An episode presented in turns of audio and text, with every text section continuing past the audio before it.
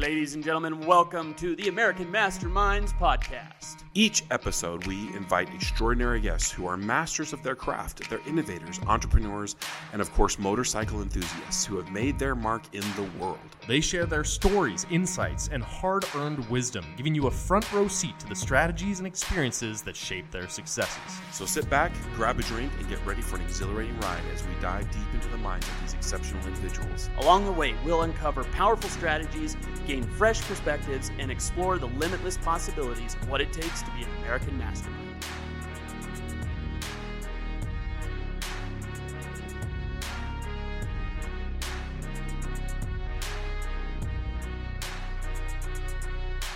Ladies and gentlemen, welcome to the American Masterminds podcast. I am your host, Topher Sheeler. I am joined by my co-host, Mr. Rob Adams. What up, what up? We got Alec Langdon up on the soundboard today. And ladies and gentlemen, we have a very, very special guest. We just got a little bit of the pre-roll here. I am ex- super excited to have Adam Nugent from Burn Up on our show here this evening. Adam, welcome, welcome to the show. Hey, thank you. It's an honor to be with both of you. Absolutely. So you were just telling us like Burn Up is is for men, okay, and and the different principles, and you've got a unique coaching style. Can you keep going into Yeah, into that? yeah, and it's my yeah. So burn up really is this is a, a newer venture for me. Um, that's really come as a result of some pretty major transformational parts of my life, literally in every aspect of my life, and it's you know all of us in life have failures, we have pain, we have setbacks, we have heartache. I mean, everybody has their own um, oh shit moment, right? And sometimes it happens on a daily basis or a weekly basis, but we all have them. But we really have those really painful ones like, I don't know how I'm going to get through this. I don't know I'm going to do.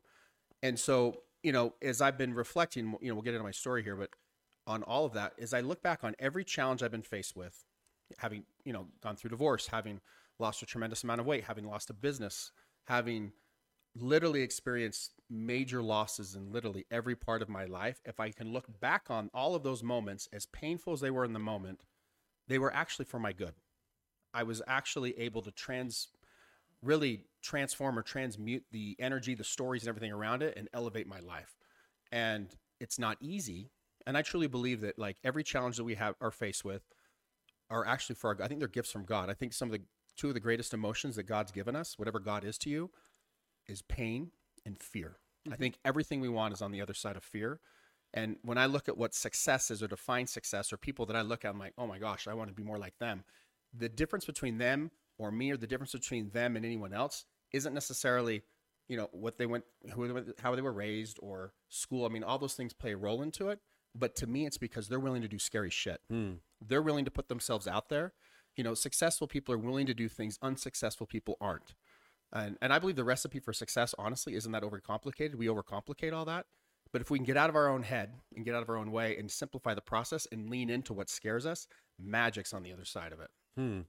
So how do you um how do you and I'm I'm asking for me. I, I'm I'm this is awesome stuff, the stuff that I need to hear. How do you lean into your fear?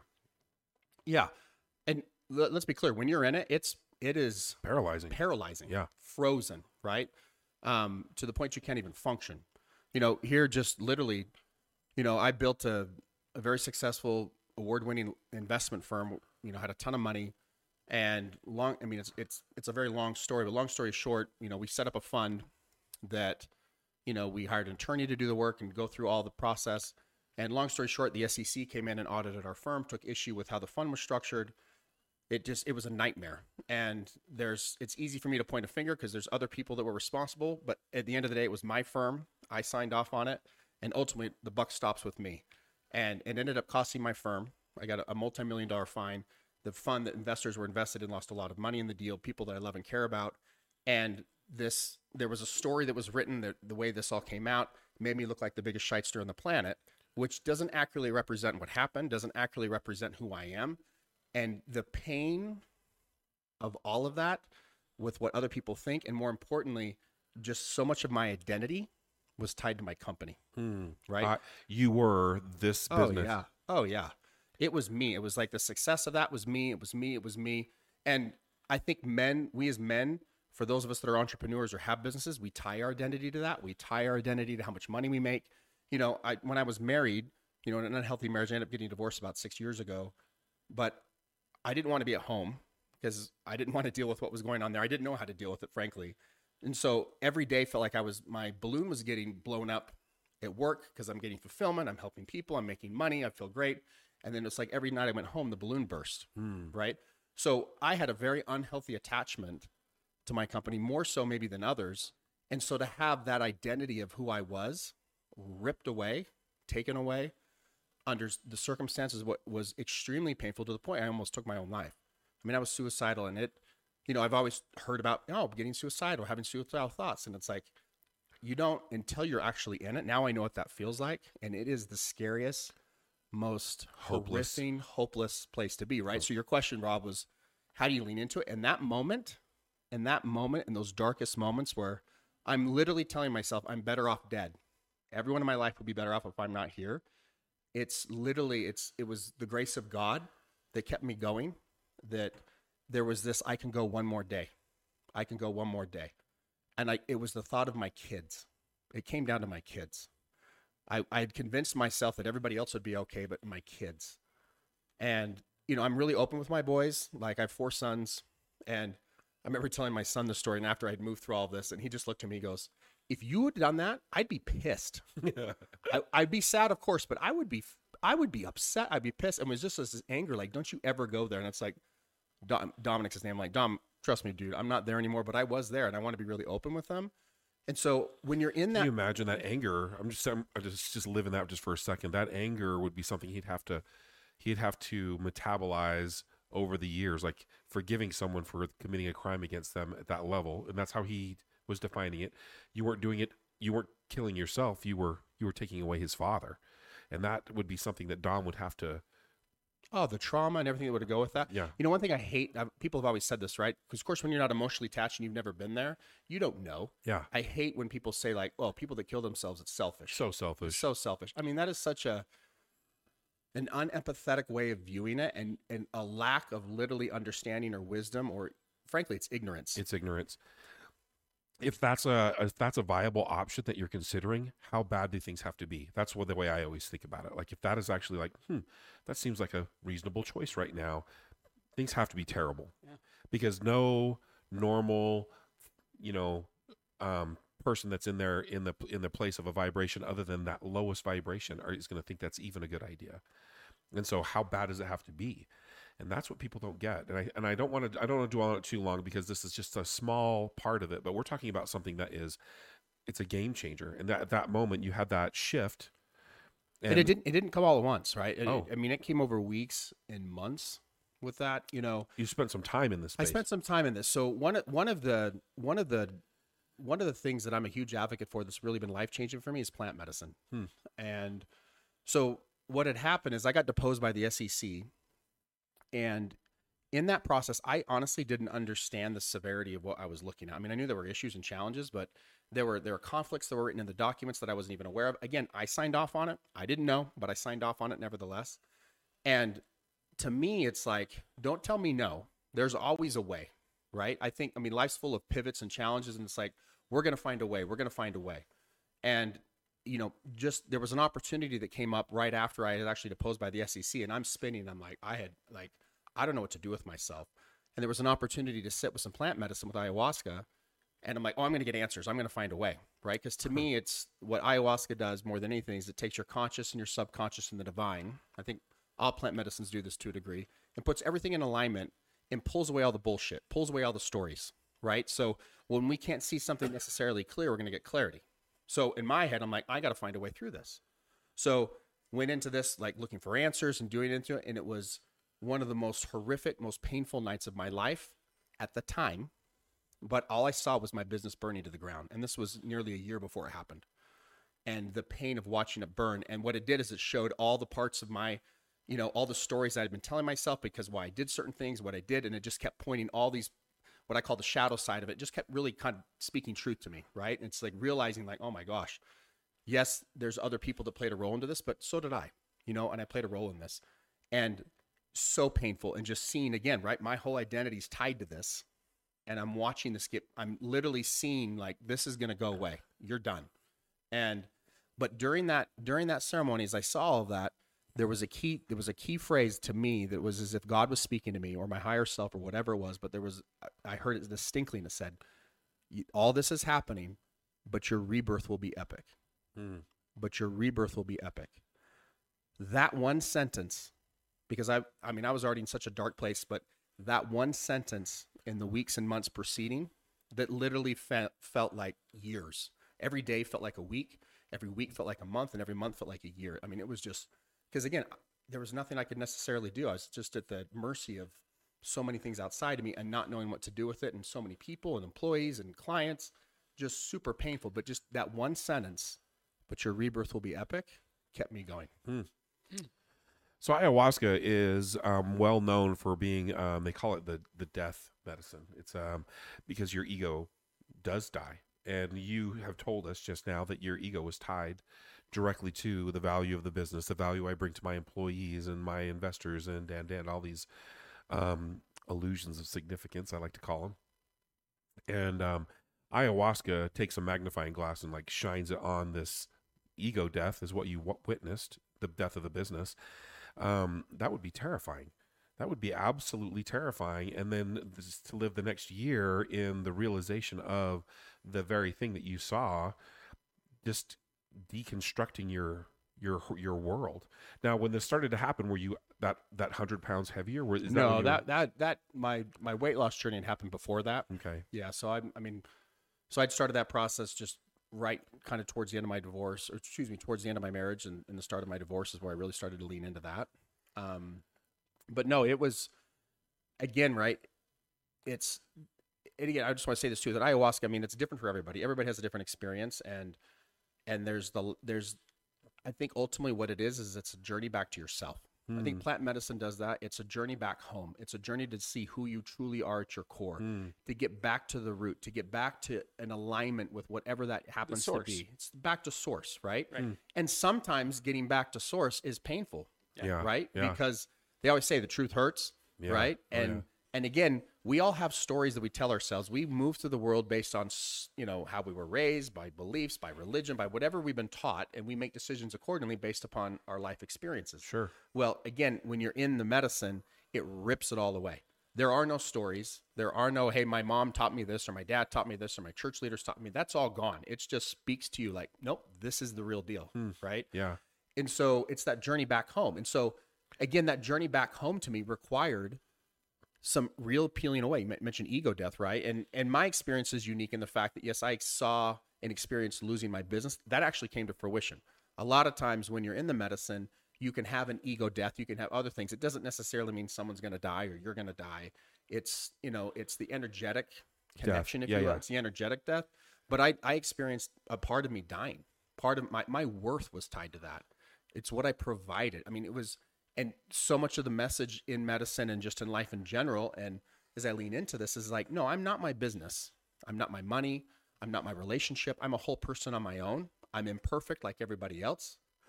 And men, especially, right? We want to hide from that. We want to, you know, move away from that. I mean, I mean, we're all in the business world. All of us have gone to a networking meeting, right? We walk into a room and it's like, it's a bunch of dudes that's in there and it's like, who's got the biggest dick? Who's driving the nicest car? Who's making the most? It's just showboating, right? And it's everybody's trying to like see how good I am. But the reality is, everybody in there has insecurities. Everybody in there has major issues and problems, but no one wants, women are much better about it than we as men Oh yeah. right? And it's like what's real and what's not. And what I've learned is like there's so much power in being vulnerable and being open and just sharing your shit because we all have it.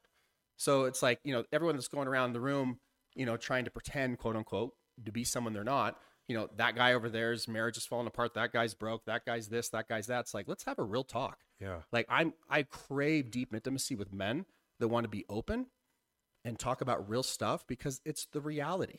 And society hasn't given us, you know, a safe place to do that. I mean, there's transition, things are happening, but generally speaking, it's not safe to talk about this stuff.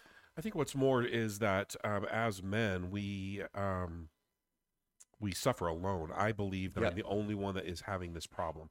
I'm the only one that's ever had this type of a business issue. I'm the only one that's struggling with addiction or obesity or money or my marriage. We all think that we're doing it by ourselves. And the more that I talk to men, and I'm I'm a, as far as men go, I'm pretty talkative. Like I I like to What? yeah, I'm I'm a I'm a talker. and I'm also I don't um I do have my um, illusions that I want people to think I'm happy and successful. I want that, but for the most part, I try to be as authentic as possible. And in so doing, I've given other men this this opportunity. And when we sat down for lunch the other day, I was amazed at the. This is not the Adam that I met. This is a different person that I met, and you just wanted to go right deep and talk about this is where it's this is where I'm healing and this is how it's happening and this is the journey along the way. I love the idea that you're creating a space where men can go and safely, comfortably get to this mindset that it's okay. It's, o- uh, it's you you have that addiction. I have that addiction. What are you doing? What's helping you? Or you're doing that. I've been doing So, that. so uh, no, so I agree. I felt like I was alone. I isolated myself. I pulled away from people. I relationships that I had forever are gone now. Right? Some of them needed to go away. Some of them didn't. But why? I guess I question that for both of you is why do you think that is the case? Why do we as men feel like we have to do this alone? I often think that it's, um, and I don't know if it's so with Topher. Topher is a little bit of a younger, this generation. I'm, I'm, I'm a little bit older. I'm 53, and it feels to me like we were raised by. I, I want to call it like the John Wayne um, society of men. The I can fix it. I got this. You know, you put it on my shoulders. I can manage it. That's who my father was, and so the the the way that I was raised was in this world of like they're managing their own shit. They can. I don't need your help. I got this. The problem with that is, is that it doesn't work. It didn't work for them. As as a young man growing up, I could see that it wasn't working for my dad. Like he needs. We as men need tribe, and so I don't what's- know. what's kind of crazy about that. I think it's the this modern attack on masculinity that's the problem. Me that. okay, because the like my grandfather, they had the Moose Club, they had the Elks Club, they had the the bowling league, they had the this, that that, and they hung out with each other. Yeah. That's the whole reason we started this. Is there, where do you go to hang out with with guys? Anymore? At Anymore. Church? Church? Church and with you're around all the, the kids and wives and whatnot, you're gonna be real vulnerable in that space. No, no, and- you can't be at church either because we're all. It's, We're um, it's not on a it's not a big dick contest, but it is a I'm more righteous than you contest. Like I've I got 100% home teaching this month or whatever it is. You know what I mean? Like it's a, a different type of flex. Um, I'm more righteous. My family's more put together. My kid just went on a mission to Paraguay. That makes you know your your kid just got arrested. You know, there's like this weird. You're right. That's not a space, But... I just I just think it's more of the digital space. People are working behind screens. They're working in cubicles now. You can pin that back to the '90s, and then the slow attack on on masculinity. I think that uh, guys we used to work together, shoulder to shoulder, yeah. and so you would get a lot of that throughout the day. And by and large, people don't do that today. Huh. And So, so, we have to manufacture places for men to be vulnerable, to express this stuff, to talk to one another. or just to be. I don't want to even be vulnerable. I want to go throw throw the frisbee with a buddy and talk about my kids or that your kids or like it doesn't matter. It doesn't matter. I I can't have this conversation with my wife. I can't have this conversation with my children. Yeah. And who else would I'm going to have it with? I think I think that's a really good point. We don't have bowling leagues or No. And I think there are some men that do things that, that are involved, but as a whole, as a Well, they're little cliques. So They're I, I little would even say like I mean when I hear you say like men working shoulder to shoulder, I'm, I'm picturing like on the I don't know, like yeah, on a farm, uh, like blue collar, right? Yeah. The Yeah. boys together, Make doing a stuff mine. like that, right? And of course, there, you know, with technology and society, and like as we advance as an economy, I mean, obviously, there's less and less of that because of technology and efficiencies, right? But I look at that. Def- if you look at that pool of men, right, that are in that rubbing shoulders, I don't think they're just because they're together, they're opening up and sharing their feelings either. I mean, because again, I think society, we've been programmed, like you said, like to not share our feelings. I, I remember when I, if I cried as a kid or even as a teenager, my dad would like Knock get a hold off. of yourself. Yeah. like it's not okay to show emotions. Yeah. It's not okay. And of course, there's a point to it. It's like, like with my kids, like I want my kids to be open. I want them to cry. I want. I mean, I cry in front of my kids sometimes, and it's like I want them to see all of me because I think we as kids we put our dads on a pedestal. It's fascinating because you know I started to work with my dad, and you know my dad had a ton of reservation about me working with him, and he said something I'll never forget. He goes, "You're going to see another side of me, and I don't know if I'm ready for you to see that." I didn't know what that meant. When we started to work together, I'm like, "Oh, wait a minute." Who's this man? Superman, who I'd put on a pedestal, has his imperfections. He has his insecurity. I saw it all. I saw a completely different side of my father. And it like clicked years later. I'm like, I know what he was talking about. Hmm. Like he didn't want to see this other side of him, right? That he could quote unquote hide in or this this work side, these insecurities are pushed away. I never saw that. I mean, I didn't recognize it as a kid. Yeah.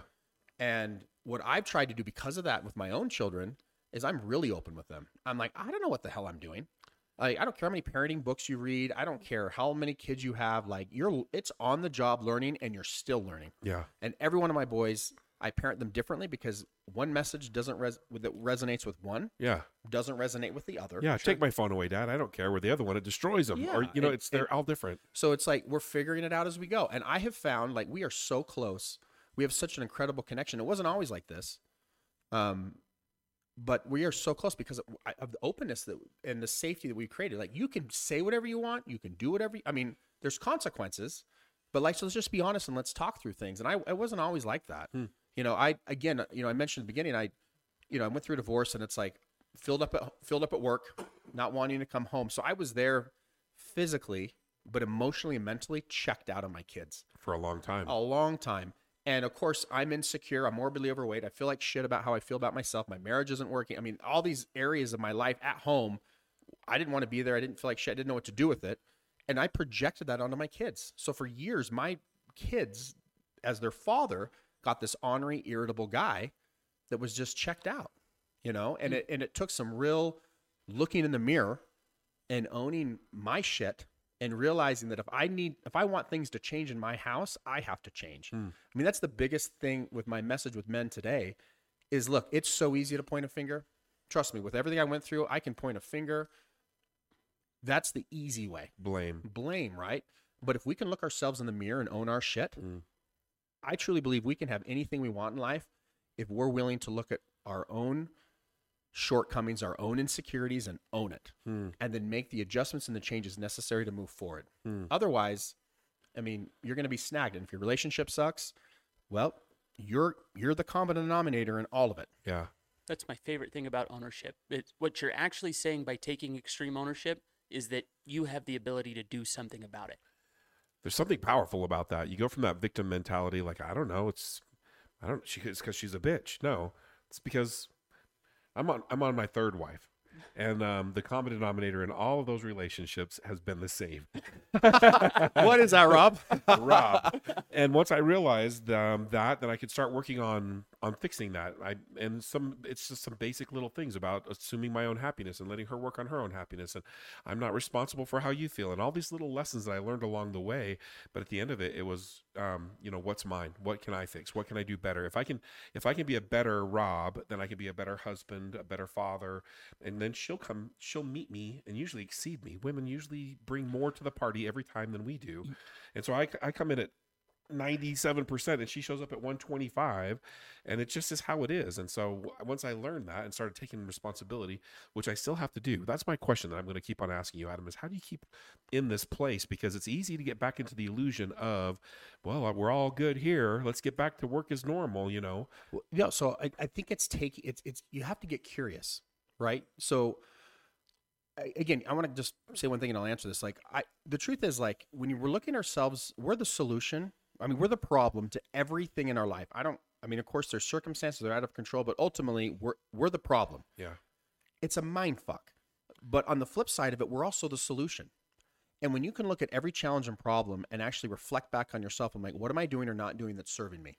Like, and and what it takes is it takes slowing down. It mm. takes becoming aware of your emotions, right? Mm. Because I have, I, I mean, I've done so much work on myself on this like personal development thing over the last several years, and I'm getting better and better and better about realizing like, wait a minute, this is me, and I can catch it sooner. I can get quicker versus going down into the pit of despair. I hmm. mean, ultimately, I think that's what leads to addiction, especially with men, is because the pain of facing ourselves is painful.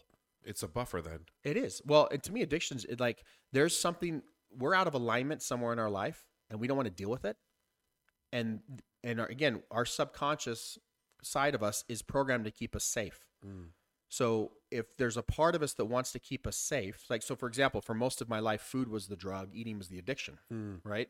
So in an unhealthy marriage, not knowing how to manage all this, all the stresses of life, food is was my go-to. Like you're feeling stress food food, happy food angry food it didn't matter what it was. It was it was always food. And I had I had moved out of my house. I I moved into a new house. We're going through the divorce, and my ex wife, which we're even before this podcast, had a great. We were just talking literally about why our marriage didn't work, and we're talking about marriage. I mean, we're in a great space. We're great co-parents. We're way better friends than we are husband and wife. But she called and she lit me up, and I don't even remember what it was about. but I was so triggered that I just started eating. I went into a trance because remember that's my go-to. I didn't know what to do with the emotions. I didn't have the skill set or the tools to be able to manage them, so I just I just started eating.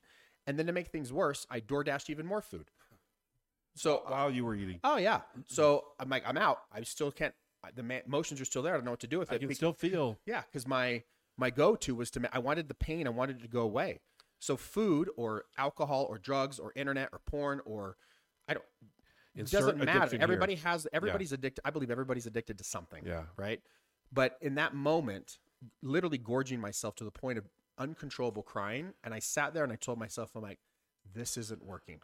I can't. The pain of what I'm feeling right now far exceeds the unknown of actually starting to eat healthy and learning to manage my emotions. Mm. Choosing your heart. Yeah. And so that, but it took, and I, I don't think I'm unique in this, but it took me getting to rock bottom, literally physically, to like, okay, it's time to change. What I'm doing is not working. Yet in my head, all this time, I knew it wasn't working, but it was comfort. It was the norm. It's weird because I was never comfortable being nearly 350 pounds. I mean, I never was comfortable in that space. Yeah. Yet I found comfort in it because it was my norm. It was my baseline. So whatever our baseline is, right? Wherever we're functioning today, and we all have baselines, right? We have baselines in our relationships. We have baselines, you know, Financially, financially, in every aspect of our life. So whatever that baseline is, that's the comfort, right? So our subconscious, you know, mind, like that's the baseline. So when we want to elevate our lives, whatever that looks like. So if I want to lose weight, that's a form of elevation and taking care of my health my subconscious, my default is like, nah, uh, this is uncomfortable. We're not going there. This isn't normal. This doesn't feel right. And there's part of us that wants to pull us back down. Same thing with a relationship. Mm. You know, I my tendency in my marriage was to avoid.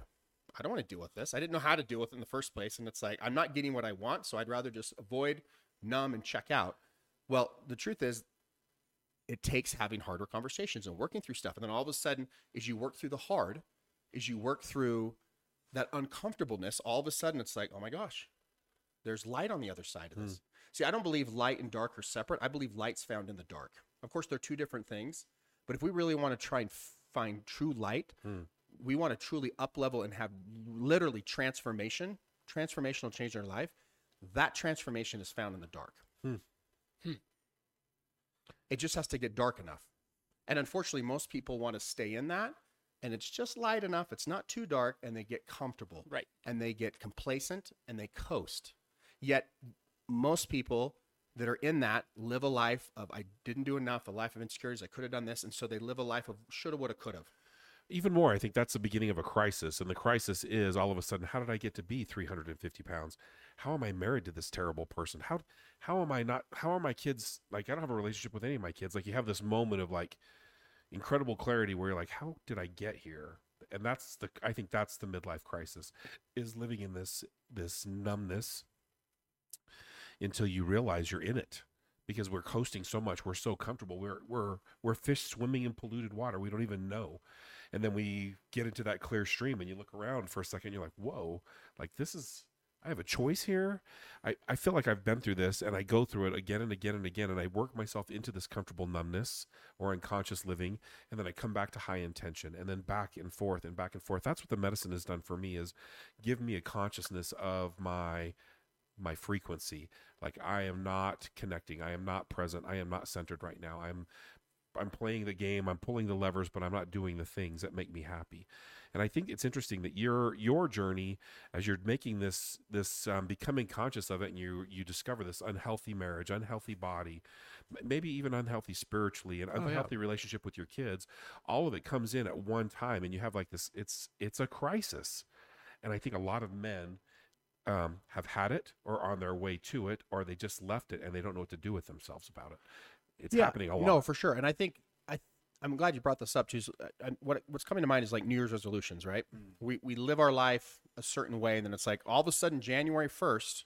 I'm gonna eat, and let's say it's I'm gonna eat healthy. I'm gonna do all these things that I haven't been doing for let's say week. for 40 plus years, Yeah, right? And yeah. all of a sudden in one day I'm gonna do it all. yeah, And then so the reality is when we set these goals out for ourselves, more often than not are unrealistic, right? And I think I think the most excuse me, the most sexy, attractive quality that any man or woman can have is confidence. Like, and the number one way to build confidence is to keep the commitments you make with yourselves. Mm. period. Does that sound That's- familiar? That's a good one. Yeah. You know, so so for example, if I set out, I'm going to do these ten things starting January first, and I do ten of them day one. I'm like, oh my gosh, I did it. And then the next day, it's like I did nine. You know, and all of a sudden, I'm you know, I think statistically, ninety percent of people that had set New Year's resolutions by the end of January are already off the bandwagon. Yeah. Yeah. You know, and, and the problem is, it's like we're setting ourselves up to try to do too much too fast. So the the what I have found again, right? You mentioned crisis as far as kids and marriage and money, all the things. It's like if you try to tackle all that at once, more often than not, you're you're You'll just lose. you're gonna lose and you're gonna actually fall lower than you were before. Right. So it's picking one thing, and it's making micro changes that then have you know this macro effect. It's it's the ripple effect. So you know it starts with a little ripple, but before you know it, it's this six foot wave Yeah. Once you start doing it and being consistent and making consistent daily micro changes in your life is how you do it. If you try to do it all at once, I'm telling you, more often than not, it doesn't work. You'll lose. The- Have you read the Compound Effect? Oh yeah, Uh, They go into that in such great detail, and the way that he lays it out in such a way that it just is these little tiny um, executions of success, just little little wins throughout the day. I love that book. It's been a really good good one for me. you know, real popular today is like, I mean, again, I've gained and lost enough weight over the years. I, I say this all the time. I could go on Oprah, right? I mean, literally, you know, 100 pound swings either way. And so, but I love a challenge, right? And I always like, oh, I can do this. Like 75 hard is really popular today, right? Right. I love it. I love the concept. I love everything around it. Anyone can do anything for 75 days, even as difficult as that happens to be. Then on the 76th day, there's this mentality. I watched a ton of people do it. The, the weight they lost, the muscle they've gained. I've seen this happen more often than not that they actually go back to where they were before Or worse. or worse, right? And I was the king of that. It's like, oh yeah, I have a destination. I'm training for this race. I'm going to do this. I'm going to do that. I hit that goal, and then it's like, but I didn't make lifelong changes. I didn't make transformational behavioral changes. Hmm. And I believe everything we want, whether it's money, relationships, physical, all of it, all comes down to the stories we're telling ourselves, and it's controlling the mind. Hmm. The mind is more often than not for all of us is on autopilot, and when you can get it off autopilot and live more of a conscious life versus an unconscious life, that's where magic happens. That's where the freedom to do everything you possibly want to do is getting your mind right. Yeah. Yep. I believe that we've talked in great detail at American Masterminds about how to create a successful morning to create a successful day. And it is about getting your mind right. It's about starting with gratitudes in the morning. It's about taking time and looking at what you want in your relationships. We we have life accounts. I could show you that when you this is what I want from my marriage or from my business and we visualize it and spend time seeing ourselves being successful in that.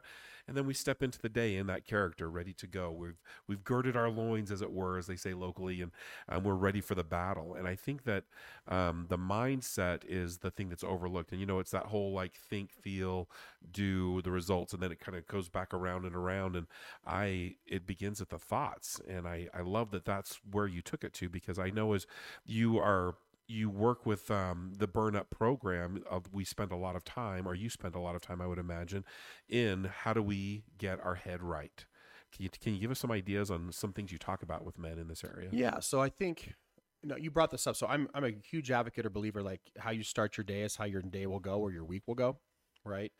And it's interesting. Again, you hear these social media influencers or everybody says like you know this is the way. It's this way or the highway, right? So what works with me, like I'm really intentional. I do a lot of things in the morning, but that that's something that I need that fills my cup that might not necessarily fill somebody else's cup. Sure. Right? We're all different, and I think it's important to understand that.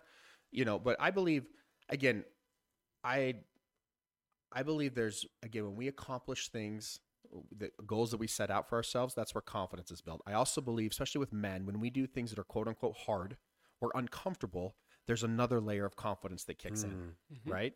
So I'm a huge advocate. I mean, it's really popular today, but it's changed my life is cold water therapy. So cold plunging.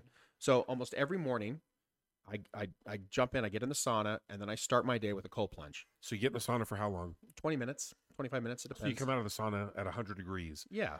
And you jump in cold water but 40 degree water Yeah, water's my water. I think my temperature. I think set at forty four. 44 and then how long are you in the water Uh, it depends. You know, I try to go. Sometimes it's a minute. Sometimes it's three or four. Sometimes it's five. It just it depends. But I'd say on average between one and two minutes. I mean, I, but I don't want to get in. Let's be clear. It's I've done this Never gets hundreds easier? of times, and every morning I have to talk myself into it. So it's not like I'm so used to it that it's like, oh, I, this is like you know brushing my teeth. It, no one that does it a lot feels that way, but we do it, and I do it because of the euphoria that comes after. I do it because of the dopamine hit that comes from it. you know, I'm we talk about addiction, which is, you know, I when I was going through the especially the pain of my losing my business and going through that, I mean, I was numbing out on whatever I could possibly find. The pain of all of it was so defeating, debilitating, and I didn't know what to do with it. And of course, in such that horrible mindset that I was at, not horrible is not the right word, in, in a challenging mindset, limiting belief mindset, just spinning and just searching for things outside of me to make it go away. The reality was it wasn't going away. And I created a lot more pain and suffering that didn't need to be there. So one of my huge whys for where I am today and doing stuff is to help men, especially, lean into what's hard. What we're avoiding, all we're doing is kicking the can down the road. Period. So it's have the hard conversations, lean into this, like rip the band-aid off. Because if we just slowly pull it away, we're just creating more and more pain in our life, right? So cold water, th- and again, we're see- searching. Excuse me, we're see- we're searching outside of us, and I, you know, like in the science, it, but looking for the pain to go. It's the dopamine hit, the dopamine, right? So people want to check out on social media. They want to watch Netflix. I mean, there's a dopamine. There's an elevated, you know, is the dopamine hits the brain, and the brain gets used to that, and so that's why it's hard to pull away from that. You know, cold water therapy has the same. My belief is, and I might, I don't think I'm misquoting this, but it has the same effect as if someone was doing a line of coke. Like, it, you know, coke has a huge dopamine hit, or sugar, and it's like, but there's not a crash to it. So to me, like one of the things when I quote unquote detoxed off stuff, I will get in the cold water sometimes multiple times a day Wow. and it I do it for the emotional side of it. There was one time a couple years ago I was spinning. I was at my office, not knowing what to do. My heart rate's like at 150 beats a minute from stress. Wow. I went back to my house. I got in the cold water for five minutes. After five minutes, my beat, heartbeat went from 150 to 60 beats a minute in 39 degree water. And so, again, uncomfortable, but I knew in that that that was the solution that would help me, you know, a natural way of doing it versus running to go get fast food or going to get something else to, you know, to numb out on the pain. I went to something natural to, to, to regulate that, and it literally brought me back down. Well, nothing's a pattern interrupt like 43 degrees. Yeah. There's nothing that can interrupt your your flow. I I, I cold plunge every morning uh, for five four and a half minutes. I've got the a song that's four and a half minutes long, and um, I it's hard for me to say that I'm I crave it, but I sure know the difference when I don't do it. Do you know what I'm saying? Like but, but you, but you, I would, I would argue that you, you long for the feeling of when you get out. yes, You don't crave when you're in the water. There's no, there's not like, oh my gosh, Yeah. this is awesome. every morning I have to be like, okay, buddy, here we go. Oh, and there's yeah. this argument How- happening in my head. I was just going to ask that. I'm really curious. How does that conversation go? When you're trying to co- convince yourself to get in there, how does that go? oh, I, I, I, it's the same conversation that if you see a, a hot girl across the room, you want to ask her out, and it's like whatever story you're telling, should I go? I say yes. Should I do this? Should I do this? I mean, whatever your question, or it's like there's a business deal, and you're like, do I ask this? Do I lean in? Do I say yeah? It's the same thing. It's like the cold water. I'm like, I don't want to get in. Like you don't want to get in. It's uncomfortable, and I'm trying to talk myself out of it. It's like I don't need to do it this morning. I'm okay. I did it the last three days. I'm still all right. I'm, and it's this story. I mean, there's literally times where I've walked into my house. I'm like, I'm not doing it.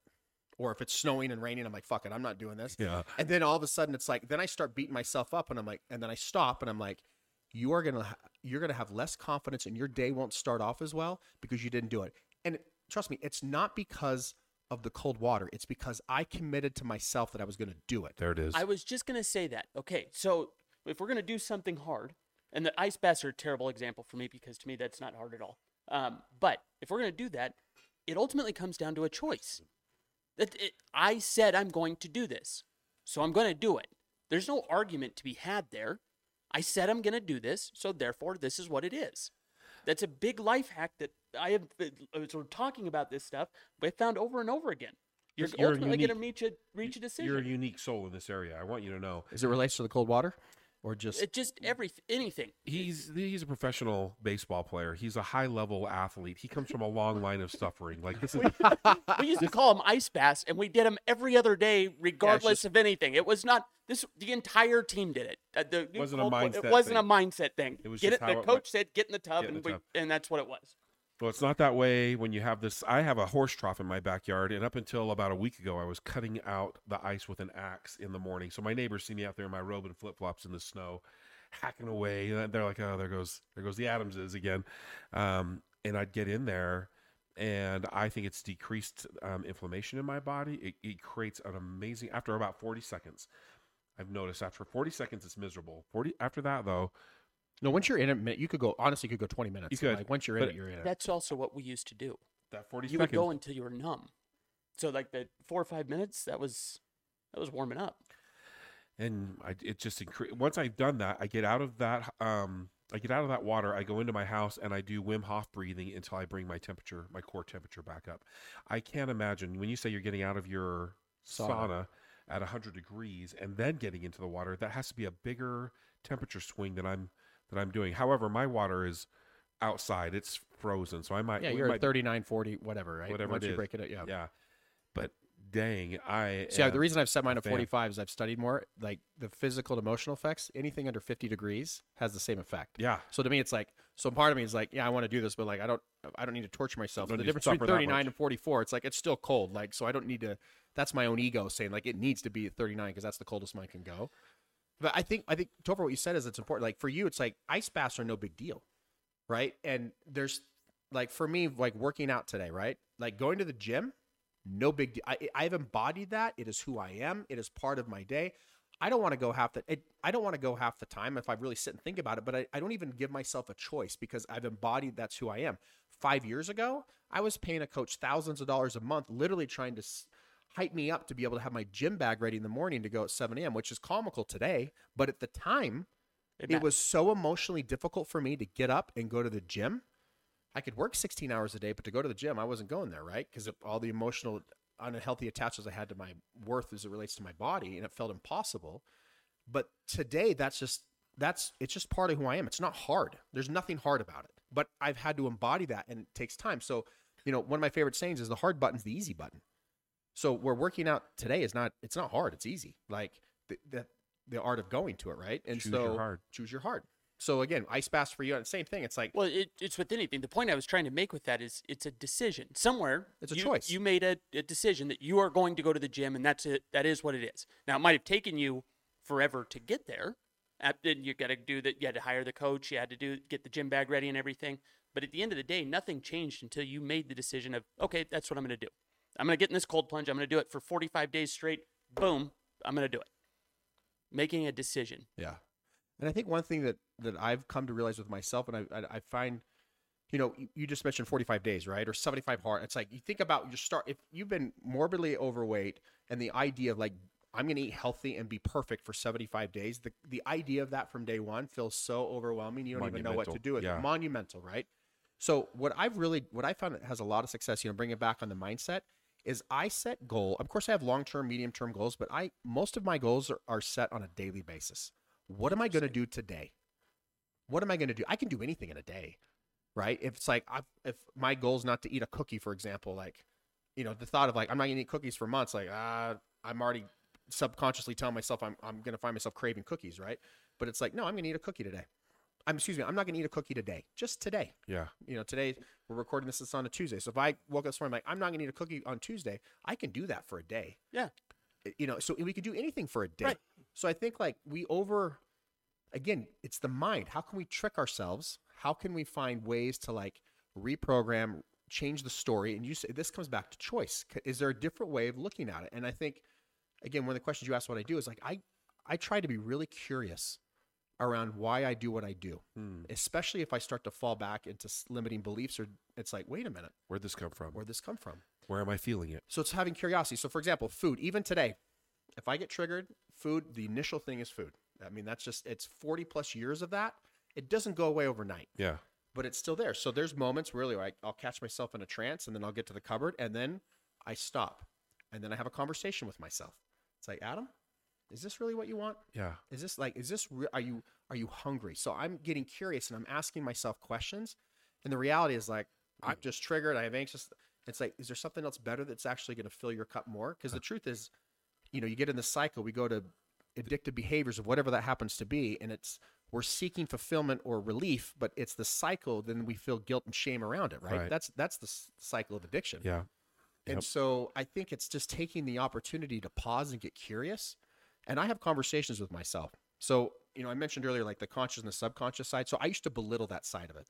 What I've learned is if we have those negative thoughts that come up that's telling us we can't do something or you shouldn't do this or don't do that, when if you're literally telling ourselves like be quiet, don't do it, you're literally throwing gasoline on the fire. Right. And so the way I the example I use, what works for me, is the subconscious is like our inner child. So I've actually called him Nuge. It used to be a very derogatory name. Nuge was my high school nickname, oh. right? So to me, it's like it's the it's the teenager, it's the younger version of me. So I literally in my head, I'm like, all right, Nuge.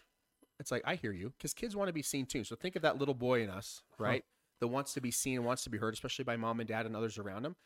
If you acknowledge it, just say, "Hey, Nuge, I hear you," but that doesn't work for us. So I'm I'm having these conversations, and all of a sudden, that voice in my head, that part of me that's pushing me to do something that I know is not going to bring, you know, me fulfillment. It's temporary comfort. I'm actually able to acknowledge that side of me and then bring both the conscious and the subconscious in alignment, and then I'm making conscious decisions. So it's almost like Nuge, I got you. I've got us Yeah. you know and i've found that like if you acknowledge it that voice it, it wants to be heard it wants to be seen Can we talk more about this? Because I've I'm, I'm practicing this right now.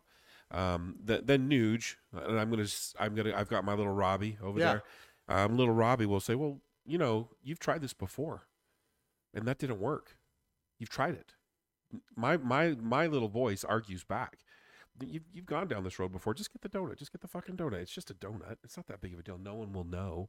Like that little voice, and so like bringing um, what I'm asking you is like I have these conversations. I'm becoming conscious of that, and my goal is to say, all right, Robbie, you know what? I appreciate your opinion. I appreciate where you're coming from. I'm grateful for you, but I got this. Thank you. Like give them the gratitude and move on. Not easy. This is no no so let's be clear it's not easy right but it starts with awareness and and and the realities of with food it's like i'm not perfect with my eating like i still slip back i whatever that happens to be i just don't beat myself up for it anymore Hmm. i don't and if i pull myself down i'm able to pull myself out of it quicker i think that's where magic i think that's where true consciousness comes in we're not no one's going to flip a switch overnight and be a completely different person from one day going forward forever it doesn't work like that Hmm. There has to be grace and understanding that we're going to fall back into old patterns.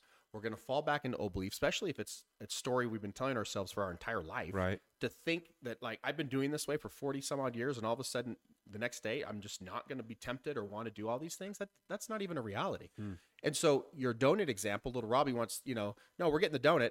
You're going to give in and get the donut, right? Yeah. But the key is of using the donut as an example. It's like look over a six month period. It's like let's say that it's been a daily thing for you. You get a donut every day, and all of a sudden you're becoming more conscious and you're having that conversation with yourself. It's like, oh, we only did it three times this week, Hmm. right? And we were there for a while. And Then it's like, oh my gosh, we only did it two.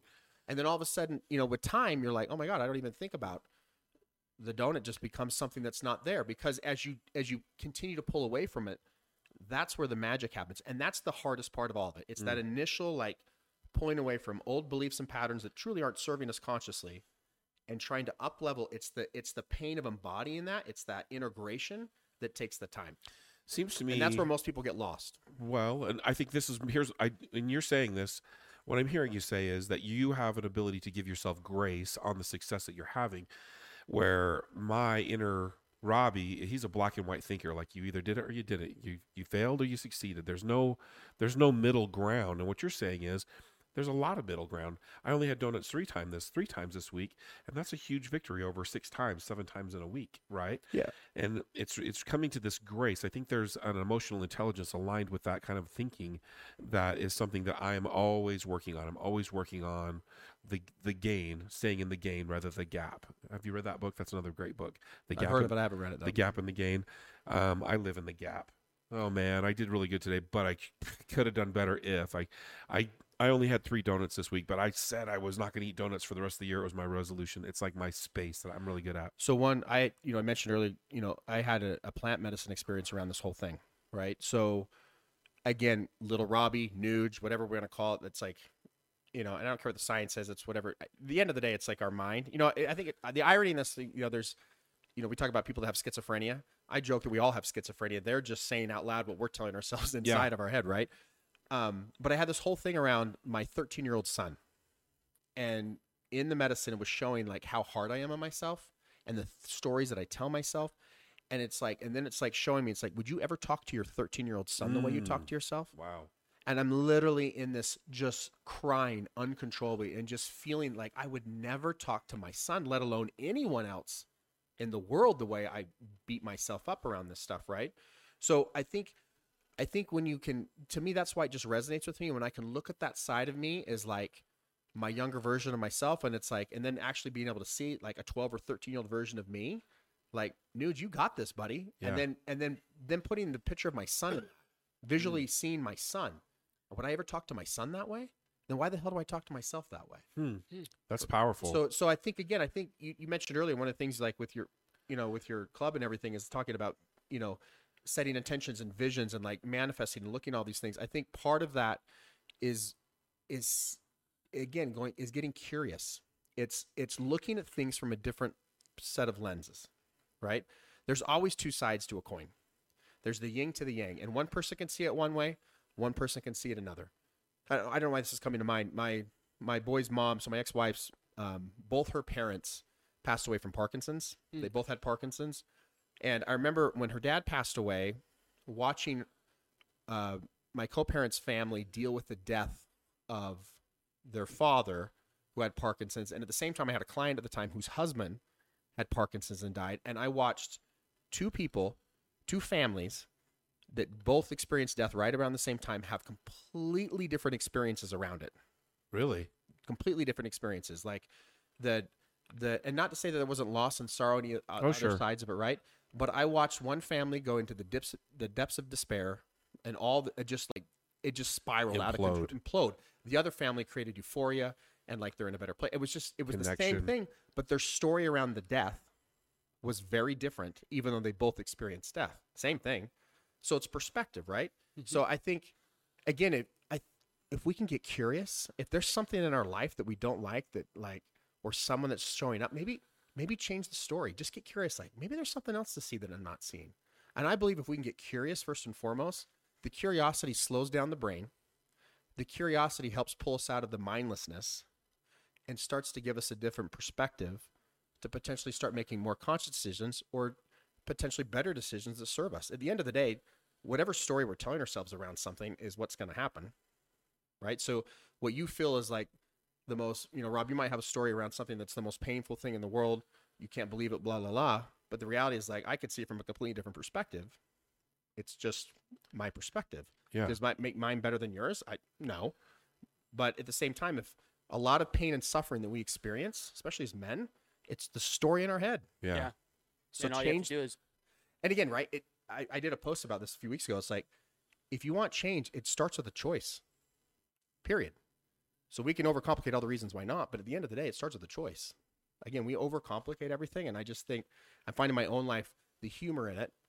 I mean, I truly believe whatever you believe God is. I think God laughs at us a lot. It's like you guys, like, Silly kids. like, are you for real? Right? You're gonna figure this thing out, and I think magic happens when you can start to play with it. Hmm. I like the curiosity. I think that that's a that's an amazing perspective because it does. We don't ask ourselves that. I am mad. Why are you mad? I don't know why I'm mad. Like there's a lot of people that I see every day driving down I-15 who are angry, and I want to ask them, "Why are you mad?" They don't know why they're mad. They don't. They haven't slowed down enough to consider all or or, or whatever whatever it is that's cooking. You know what I mean? That's pretty powerful. I like that. You know, I think I think one of the again, we live in a very polarized time of life. Everybody, it's my way or the highway. We've got politics. I mean, social media. There's amazing things with it, and there's, I mean, I always get a kick out of watching people try to convince others on on uh, political views and so forth. I've yet to ever see it happen, but yet I I get a kick out of people trying to convince each other their way or the highway, right? So one of the things that I've learned, especially with all the pain and everything I've gone through, is one of the greatest gifts that we get from tragedy or heartbreak or failure or whatever happens to be, the setback, is there's wisdom that comes out of it more than anything, and there's empathy. There's a eh, there's the ability to connect with someone be in their pain. And I know that not that I want to sit and be in someone's pain, but again, just bringing it full circle, we talked about at the beginning is like when you're in it, you feel like you're alone and you don't understand. You know, let's take something that's actually really common is divorce. You've been divorced a couple times. I've been divorced. You know, I used to give advice around divorce to people all the time, and I thought I was nailing it. The truth is, until I went through one, I didn't know shit. Yeah. And so my advice to a couple or somebody going through divorce today is so different. So different because I know I've been there. Yeah. I can get I can connect with you in that. And I think that's one of my unique offerings in men is like, listen, whatever story you're telling yourself around the pain of whatever you're feeling, trust me, I've been there. I know it. I know what it feels like to be suicidal. I know what it feels like to be morbidly overweight. I know what heartbreak feels like. I know what it feels like to lose a business. I know the highs of highs and the lows of lows and everything in between. Hmm. And I think that's again to be able to connect with that to let people, hey, you're not alone. Like, and I think that's just a, a core message that all of us need to realize that we're never alone, even though we feel like we are. And there's people out there that have been where you've been, that understand what you're going through, and if they've gone through it, you can get through it. And that's exactly um that's and when Topher was talking about the group that we're creating, and the group that you're creating, it's that very thing. It's that very thing. I was struggling this last weekend, and um and I had a chance to talk to Topher and um and a couple of others in our group and like really be honest about it. And not not, not like vulnerable, not overly emotional, but like I got to be completely honest in a way that I knew that I was I I could be. And in so doing that was a tremendous amount of healing where i think i would have carried this with me a lot longer. Like i got i was able to work through some shit that was just bringing me down and i had no place to put it. And sometimes you i can put it in topher's perspective and he's the way his brain works is so completely different than mine and he'll just take it and here you go and give it right back to you. Like break it down in a way that just makes sense to him and it's a new perspective. And alec has a completely different perspective than i do. It's stunningly different but amazingly eye-opening and he is able to to deliver the message clearly. And i just love the idea that um, i have a, a group of uh, a tribe of brothers that i can i can rely on because um, life is hard enough and if we're doing it on our own it's even harder Oh yeah, women figured this out a long time they're ago. so smart in this area Listen, they're open up. They share shit. It's just Yeah. like you know, and they figure that out. It's like your your person, and my girlfriend can go. She could be in a bad space, goes with her girlfriends, comes back. I'm great, yeah and it's and like they don't even mess around. Like I've heard my wife on the phone. She'll call up. She'll say to her girlfriend, "Hey, how you doing?" And the girlfriend will say, "I'm doing it," and they just go. They're in it. There's no like, like you and I need to hang out. We need to talk about like 20 minutes of bullshit before we have a sec. Not that long. Actually, you and I are pretty quick that way. But most of us are. We I got to hang out with you for like a week on a boat, and then after that, we can actually like, oh, okay, I see you. I see you over there. You're a man just like me. You're you got these things and it's it's how do these women do it it's a it's a weird thing i don't i was i'm thinking more about your question i don't know where it comes from i don't know why we put these walls up as men Well, no, I, I, I- think society pressures. I, I think it goes back. And again, you're how old are you, Tom? 33. Oh yeah, you're Baby. a baby. a baby. Not really. I'm I'm 46. So, but generational things change, right? And it's like, yeah, there to be able to open up about this stuff. And I just think of even my closest friends for years growing up. I mean, we never really got deep, deep. We talked about surface stuff, made fun of each other. You know, like Yeah. a lot of guys do. And like, but like, did we ever get really, really deep, deep? Not not that often. Yeah. You know, every once in a while. Or to get there is like, eh, this is uncomfortable. I'm not going there. And like, I am so not interested in relationships with anyone today that doesn't want to go deep. Like I'm fine doing the surface thing for a minute, but if I want to spend my time with someone, I want to spend my time with people that actually want to go there and feel comfortable with that. And I actually want to be a catalyst for that. You know, again, this whole thing that I think is really important, it's a really big part of my message, I is that you're not alone Mhm. in your suffering and in your pain. I mean, we all have everybody's different and we look at success different ways and so forth, but where we are all the same is we all have insecurities. We all have, you know, shame, guilt. We all mess up. We ha- all have that.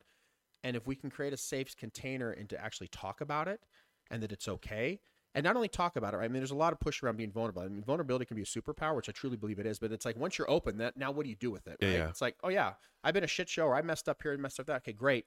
Now make actionable steps to move forward. You know, when my whole thing with my business, you know, came public and was all over the press and was everywhere. I mean, I was a shit show with it, and I didn't know what to do. And I finally had this impression, like, I need to actually talk about this. I hadn't talked about it with anyone. The community's talking about, it, everybody's talking about it. So I finally went on social, and I just shared my story and literally talked, took radical accountability, gave more of kind of a little bit overview from my perspective. I talked about being suicidal. I was scared to death to be that vulnerable, petrified, literally shaking. I hit, you know, I hit, you know, submit or whatever. I went for a walk.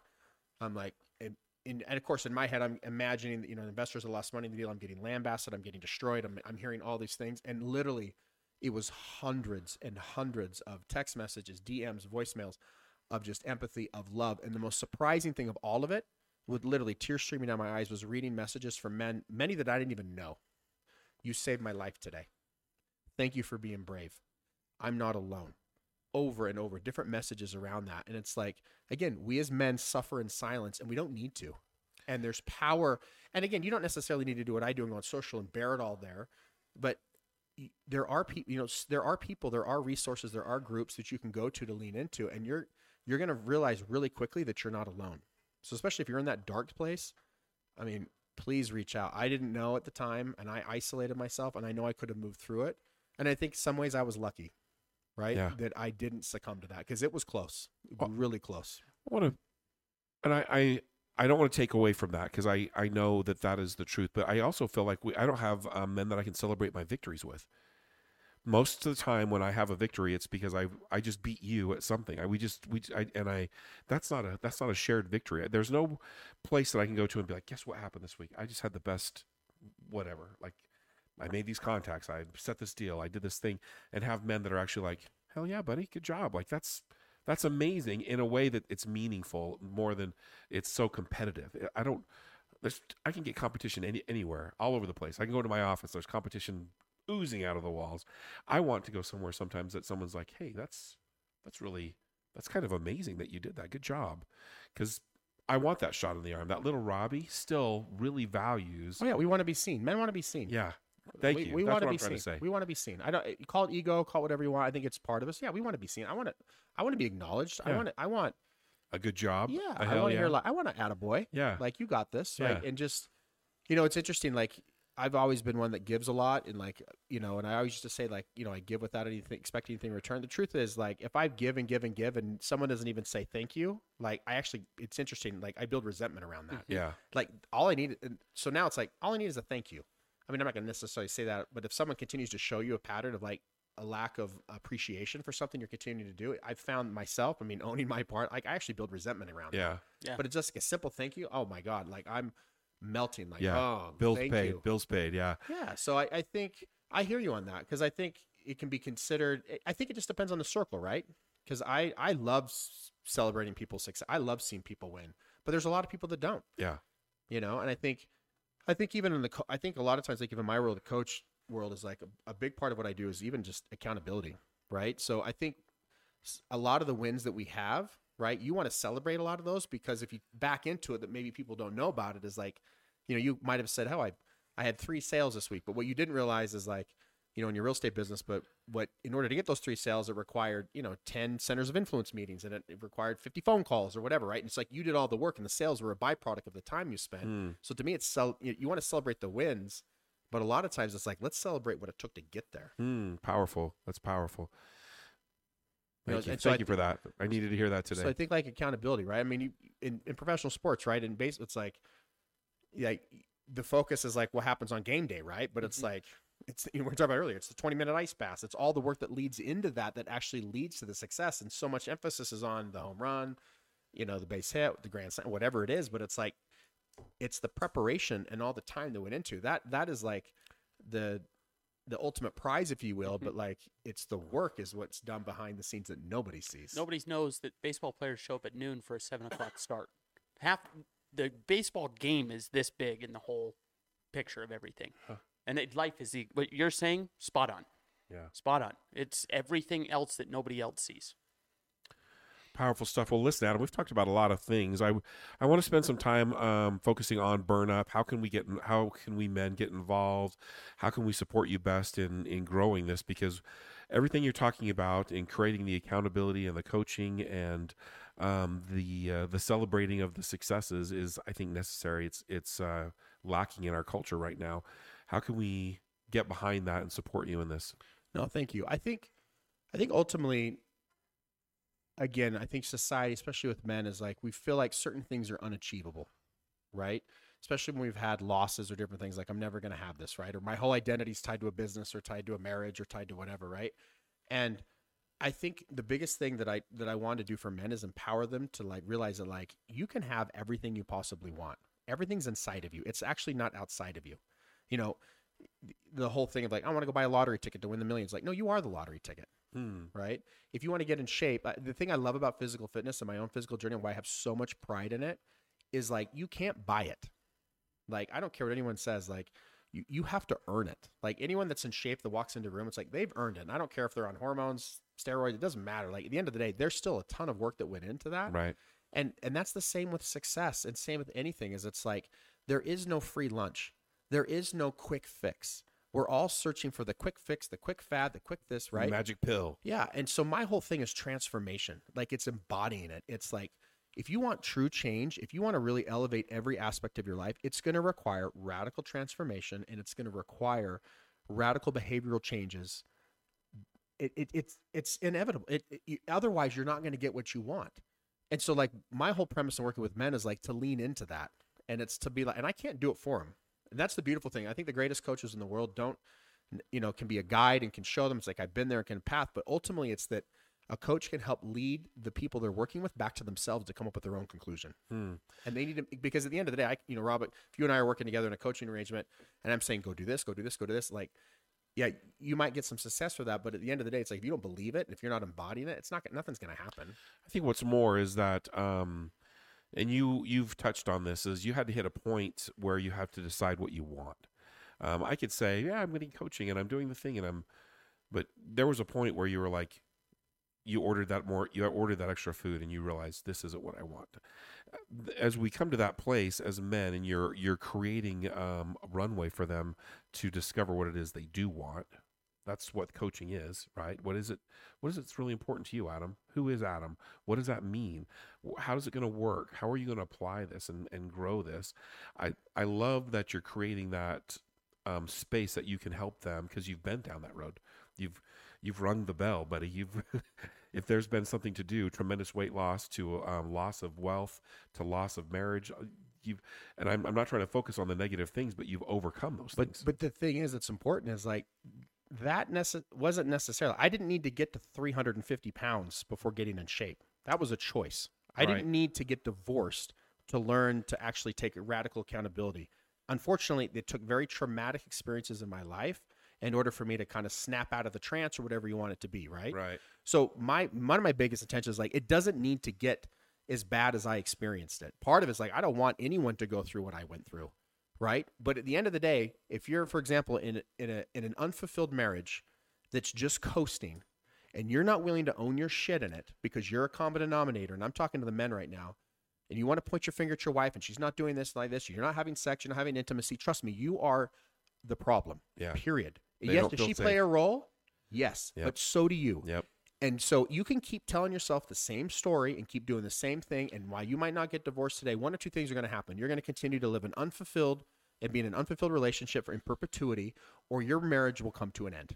End of story. There is no happy ending to it either way. Right. And unfortunately, people are okay just being eh. I'm not interested in men or working with anyone, frankly, that's okay just coasting. Like I'm actually done with it. There's people in my life that are just coasting, like that have been close. Like I'm out. Like I don't want that in my life. I see you, you do you.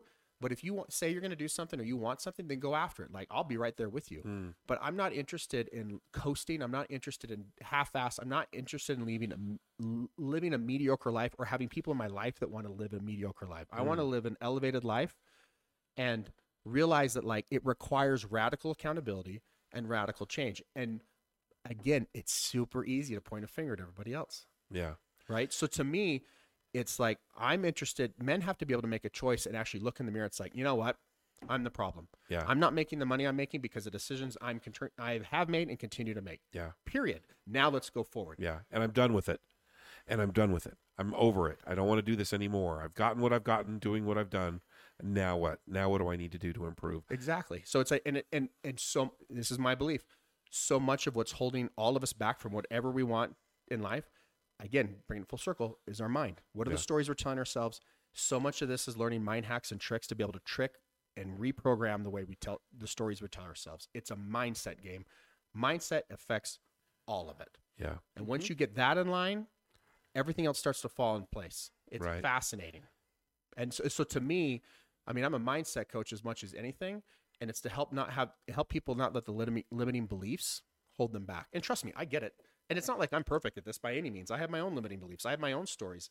But part of my whole why is like, wait a minute, you I don't want to be a hypocrite in a way, and like, hey, do as you know, I want people to say, do as I do, not what I say Yeah. right? And I want to live that. And I think part of my why and part of what really pushes me to really excel and build this is because I have something to prove to myself first and foremost, And I want to show people and show men specifically that's like you can have extreme travesty and loss, yet still have everything you possibly want. It's not, you know, it's not the finish line. It's just the start of a new chapter. Yeah. Hmm. Yep. And let's build on it. Let's build on it. Let's Yeah. not beat ourselves up over it. Let's build upon it and, and see where it takes us.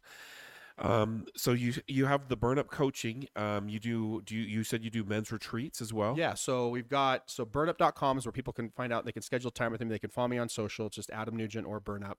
I, I post most of my stuff just on my personal account. Um, I do have a retreat coming up here soon.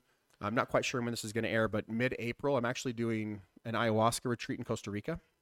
Wow. So for just only for 20 people, I've assembled an incredible team of shamans and facilitators. This will be an experience like no other. Again, I'm I'm a huge advocate for plant medicine. It's been a great tool um, that has literally transformed my life. I always say there's life before ayahuasca and there's life after. yeah. And I'm a huge advocate for plant medicine when it's done in the right setting, when you've got the right people, when you've got the right intentions in place. And so a lot of intentions gone into curate an incredible space of healing, of growth, of awareness. In August, Yeah, it's in April April. in April. So that's coming up. We'll have some other ones coming up. Also here, coming up here, and I'm not quite sure when this is going to air, but here in the next few weeks, I'm also launching. You know, I've been doing one-on-one coaching, which we'll continue to do that, but I'm also launching a group men's coaching platform that will have people from all over the country can be a part of this. We'll have monthly get-togethers for those that are here locally in Utah, and we're going to build a community, but then create a very safe place to really help people level up. And kind of going back to what you said, Rob, is like I want a group of men that like I can go to, like you guys have here in your club you know that like you can help build each other up and hold each other accountable because i believe in accountability Mhm. big time and sometimes we need an accountability partner sometimes we need someone to help us hold us accountable i mean ultimately in a perfect world it's like i can hold myself accountable but let's be real that isn't always the case Right. You don't want to get in that cold water this morning. You talk yourself out of that. Yeah. That's and it's like just- rob but it's like you know me like you're my accountability partner and i tell you the night before I'm, like, I'm getting in the pool i'm getting in the cold water and i don't want to do it the next day two things are going to happen one adam you told yourself but two it's like no i told rob and i know i got a call with rob later today and i don't want to let him down Yeah. Yeah. Oh, Right. absolutely. not not even let you down. I don't want I don't want to let myself down by telling you that I didn't do it. There it is. That's the that's That's the really sauce. what it comes down That's the to. sauce right there. Well, I love that. And um, ladies and gentlemen, as you listen to the American Masterminds and you listen to Adam and um, some of the principles that we've covered here, we've talked about in other podcasts, and this is an over like theme that comes again and again high accountability what can i do now what's the one most important thing i can do that'll move the needle the most Choosing your hard. choosing your hard i love that. it seems like we have this theme that's coming up Yes. again and again have you noticed that Yeah, 100%. and I, I really I really love it because it does speak to the commonality of the condition, the the the, of life, and Yeah. and the journey that we're on as men. And um, I love that the that you are doing this and you're heading in that way. I would love to be a part of whatever it is you're doing, Adam. I I find you, and I always have admired you, but I find what your journey is now um, is amazing, and that um, that rebirth that that is that you're you're experiencing now is is wonderful to witness and so appreciate you sharing that with us the the last question that i want to throw in there unless you have something else is where do you see the burn up program going in the next year or two where do you what do you want out of this Yeah, I want to. I, what I want more than anything is I want this to be a movement, right? It- you know, my tagline is "Freedom is in the fire." Um, I want, I want it to become almost like freedom's in the fire, right? It's almost something we tell each other, "Nah, freedom's in the fire. Go for it. Go for it. No, burn up, burn up, right? Lean into it, right? I want, I want when we're faced with challenges to that to come to mind. It's like, oh, I saw Adam do this, or there's other men that are doing this, and kind of leaning into that. I, I'm, you know, so burn up the coaching. I want to continue to grow the community. I want to build in that. Another big thing that that I will be bringing on later this year is, you know, again, my health and wellness journey has been such a big part of who I am, and I think so much of our confidence is rooted in how we feel physically oh yeah right? And again, having ex- ex- you know experienced both ends of the spectrum, like how we fuel our body and do stuff, and you know, getting my hormones and everything in check has been a huge part of my journey. And so I intend to open a wellness center that's going to have a hormonal clinic on it. It'll also have the spirituality side of it and have hot and cold therapy that people can go do to. We'll have yoga, sound bath. It- It's going to incorporate literally true wellness. That's going to cover you know both the physical, mental, spiritual, you know all the aspects of you know the mental side of it and bring it all together in just a very beautiful healing experiential place that can kind of you know culminate and bring it all together. Wow. So my intention is to kind of bring that online but it's all around health and wellness and the betterment of you know who we are as individuals. And i just feel like as one person levels up you know others around us level up and people will meet you there. And i think especially for those that are in marriages or you know men that you know i'm talking to the men now it's like if you level up if you show up more often than not, you said this earlier, Rob, your partner, your wife will meet you there. Yes. or exceed you almost always. Yeah, but they'll meet you. They're wait. They're like They're- they're, craving it and they're Yeah. longing for it to show up and man up and be the best version of yourself. And everything you want from intimacy, from connection to success, will go through the roof when you can actually finally take the decision, right, to look at your mirror, own your shit, and step into that. Step because it's uncomfortable, but if you step into that, everything you want's on the other side of that uncomfortableness. Again, freedom's in the fire. freedoms in the fire. You're not alone. You're not alone, Ben. Gentlemen, we're all in this uh, in this journey together. If you are not aligned with uh, American Masterminds or a burn up program, get aligned. Find your tribe. Men, this is this is as important as good nutrition, good rest, and exercise. This is mental health is a huge issue among men right now. The suicide rates are ridiculous. The the the feeling alone has always been a thing among men and I just really want to like give that shout out, a call to action. If you've listening to this gentleman, find your tribe. Yes. And it could be in the RC club. It could be in a motorcycle club. It could be it could be anything, but find a group of dudes doing something that you're interested in, lean into it and and make those connections because you're not alone, but you have to make an effort to not be that. Yeah, way. and I think a simple thing: go on Facebook and like, I'm looking for men that I can build a tribe with. Anyone interested? I mean, it could be that simple. You'd be shocked at how many people will reach out. They'll raise People- their hands. Men are longing for this. Oh yeah. Yes. yeah, it's something that's needed right now. So, um, thank you for listening to this uh, podcast. Thank you for being our guest today. We're very it's an grateful. honor. Thank Yes, you. Thank you. And uh, if you've enjoyed what you've heard today, please like it, share it, um, subscribe, become a fan of the American Masterminds, become a fan, and follow our friend Adam and his journey. Uh, you said that you're starting a podcast of your own. Yeah, it should be launching here in the next few weeks. And so keep your eyes out for that. Follow him on, on social media and be part of a tribe. Thank you so much. Thank you. Thank you. Thank you, gentlemen.